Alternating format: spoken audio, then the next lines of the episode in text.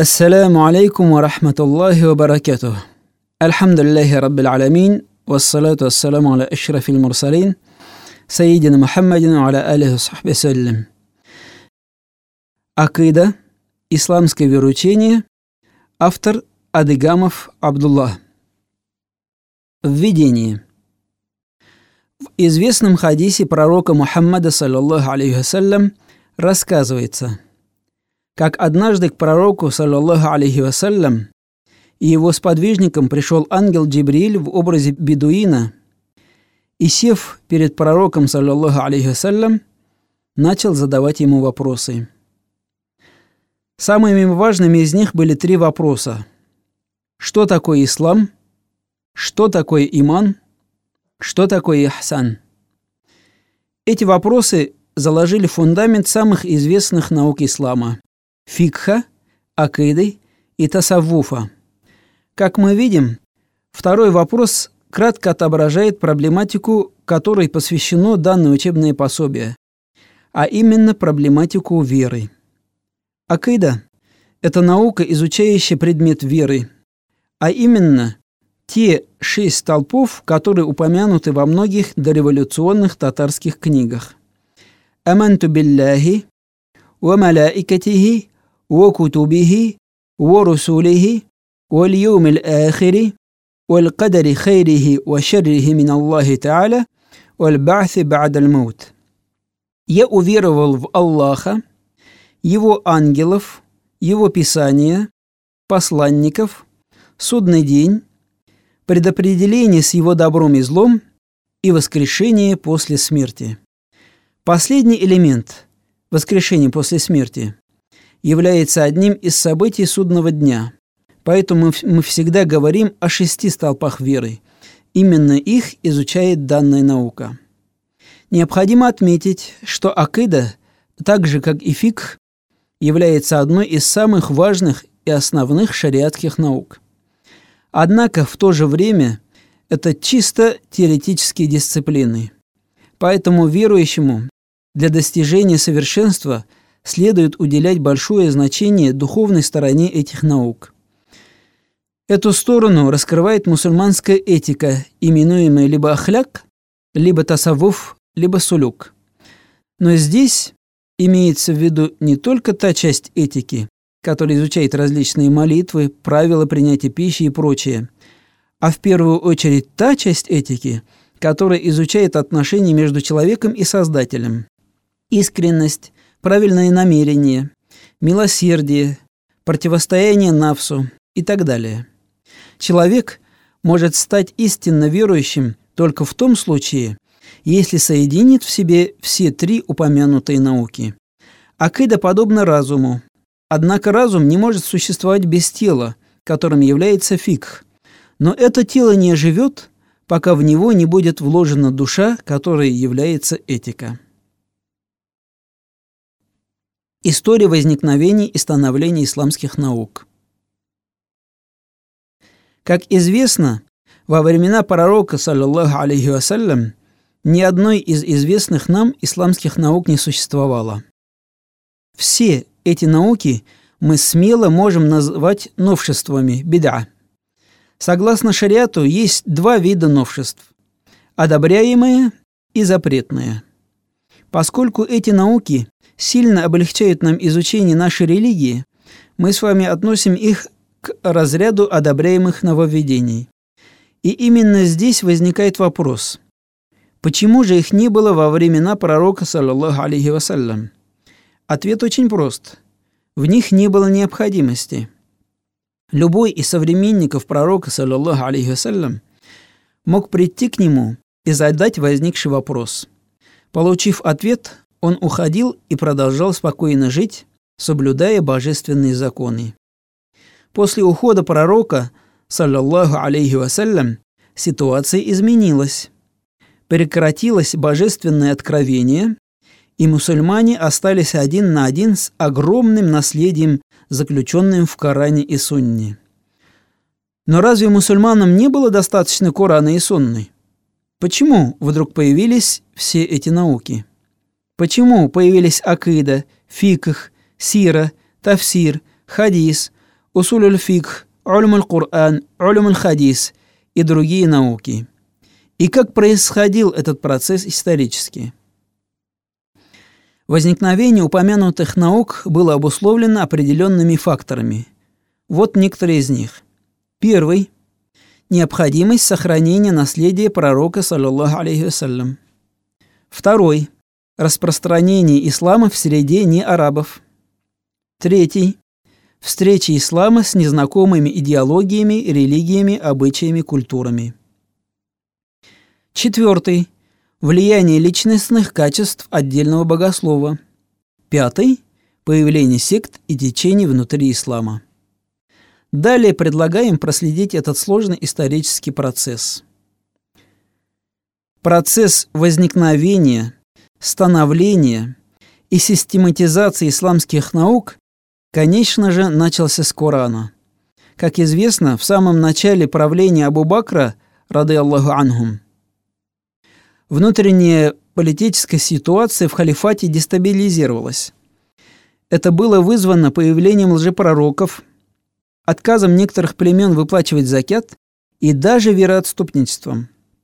В этой сложной политической ситуации Абу Бакр принял решение воевать со всеми смутьянами. Во время сражений в первую очередь погибали сподвижники пророка, саллаллаху алейхи вассалям, среди которых было много Коран-хафизов. Так, например, во время битвы Ямама против войска лжепророка Мусайлимы Аль-Каддаб погибло около 70 знатоков Корана. Это насторожило Умар ибн аль-Хаттаба, ради Аллаху анху, и он поднял вопрос о необходимости собрать Коран в одно целое в письменном виде.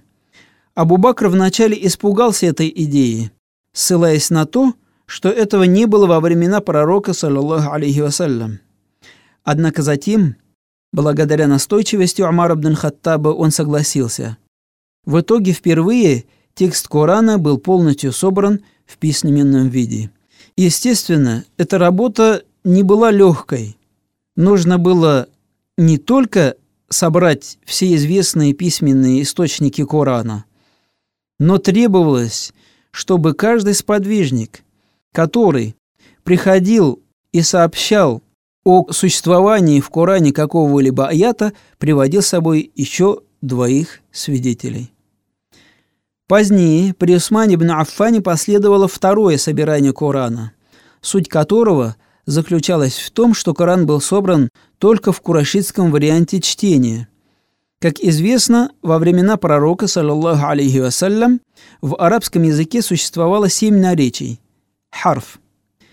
И Всевышний Аллах, чтобы Коран был понятен всем племенам, не спасал его на упомянутых семи наречиях. Сподвижники, получив Коран от пророка, саллаллаху алейхи передавали его своим ученикам на том наречии, на котором разговаривали сами. Во времена Уthмана ибн Аффана множество учеников, сподвижников пророка, саллаллаху алейхи вассалям, собрались в войске, отправленном на территорию современного Азербайджана. И между ними начали возникать противоречия относительно правильности чтения Корана. Почувствовав опасность возникновения смуты в рядах мусульман, Хузайф ибн Йемен, один из подвижников пророка, вассалям, поспешил в Медину и, рассказав все халифу Уthману, рады Аллаху анху, добавил – Укажи своей умми на правильное чтение Корана. В итоге Усман бин Аффан принял решение сохранить Коран только на курайшитском наречии. А свитки, записанные на других наречиях, было велено уничтожить. С чем же был связан выбор именно курайшитского наречия? В его основе лежали три причины. Во-первых, сам пророк, саллаллаху алейhi был курайшитом – во-вторых, после ухода пророка, саллиллаху алейhi ислам распространился на всем Аравийском полуострове, и Аравийский полуостров стал безопасным для передвижения караванов. В итоге арабы стали чаще ездить, чаще общаться. Естественно, их торговые пути пролегали через Мекку, и они знакомились с курайшитским наречием. Кроме этого, в арабских источниках о курайшитах сообщается, что они были уасатуль араб, то есть серединой арабов. И Усман бн Аффан, принимая это важное решение, основывался именно на этих трех причинах. Далее последовало совершенствование коранического письма, в Коране появились точки, огласовки, а позднее сложилась наука таджвид. Затем началась работа над сохранением сунны. Самые первые сборники хадисов начали составлять еще сподвижники.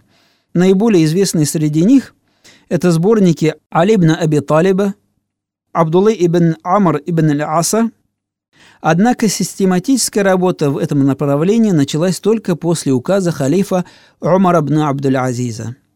Среди них можно выделить сборники Ибн Шихаба Аз-Зухри, имама Малика, Абу Мухаммада Абдул-Малика ибн Абдул-Азиза ибн Джурайджа – أبو عمرو عبد الرحمن الأوزاعي أبو عبد الله سفيان ابن سعيد الثوري أبو سلمة حماد ибн Сальма ибн Динара, а более полные и объемные сборники хадисов появились только в третьем веке по хиджре.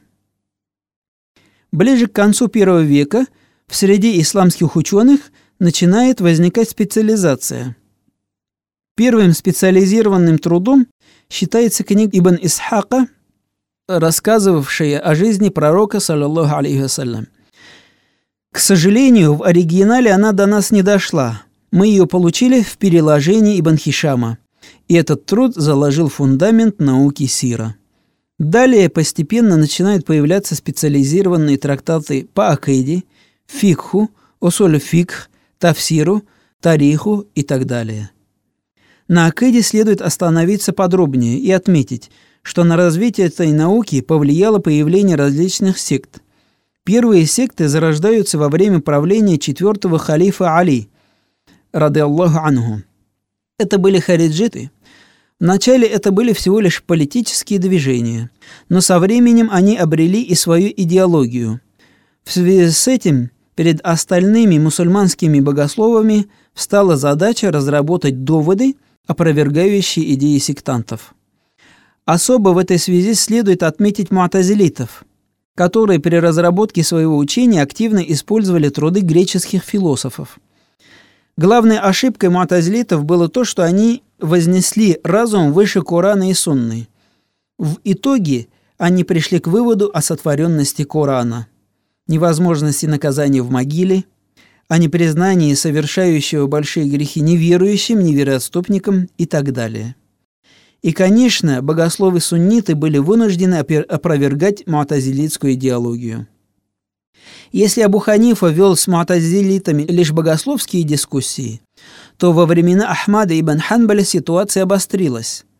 Это было обусловлено приходом муатазилитов к власти – Используя государственный принудительный аппарат, они попытались навязать свое учение всему исламскому миру. Многие ученые этого периода были казнены, брошены в тюрьмы и замучены. Однако со сменой халифа муатазилиты потеряли власть, и у суннитских ученых появилась возможность очистить исламский мир от муатазилитской идеологии. Именно с этого момента можно говорить о появлении термина «Ахлюссунну аль-Джамаа». В этот период в исламском вероучении формируются две школы – ашаритская и матуридитская. Первая восходит к багдадскому ученому Абуль Хасану аль-Ашари, а вторая – к среднеазиатскому богослову Абу Мансуру аль-Матуриди. Им удалось заложить фундамент исламского вероучения, а более поздние ученые лишь развили эту науку дальше – при ознакомлении с трудами Аль-Аш'ари и Аль-Матуриди можно прийти к выводу, что они практически не отличаются от трудов богословов первых веков ислама саляф. В итоге различных исторических процессов школа Аль-Аш'ари распространилась преимущественно на западе исламского мира. Частично Ираке, Сирии, Палестине, Иордании, Ливане, территории Аравийского полуострова, Египте, на севере Африки, юге Испании и позднее пришла в Малайзию и Индонезию. А школа Аль-Матуриди на востоке исламского мира, то есть части Ирака, части Ирана, Афганистане, Пакистане, Индии, Средней Азии, в Поволжье, на территории современной Турции, Боснии, Герцеговины и Албании. Последователями школы Аль-Матуриди в основном являются ханафиты, а последователями Аль-Аш'ари – представители остальных трех масхабов. В наш Волго-Уральский регион ханафитское учение Аль-Матуриди проникло из Средней Азии. Как известно, многие, в начале булгары, а позднее их потомки татары, обучались в медресе Бухары, Самарканда, Кабула и так далее. Возвращаясь оттуда, они становились наставниками и обучали своих учеников по тем же книгам, по которым учились сами. Труды имама Абу Мансура аль-Матуриди написаны довольно сложным богословским языком, и читать их может только подготовленный читатель, владеющий арабским языком в совершенстве. Нашим же шакирдам и слушателям мы предлагаем данное учебное пособие, которое служит введением в акиду, дает возможность познакомиться с терминологией и понятиями предмета. Для углубленного изучения данной области наук следует изучать источники и комментарии к ним.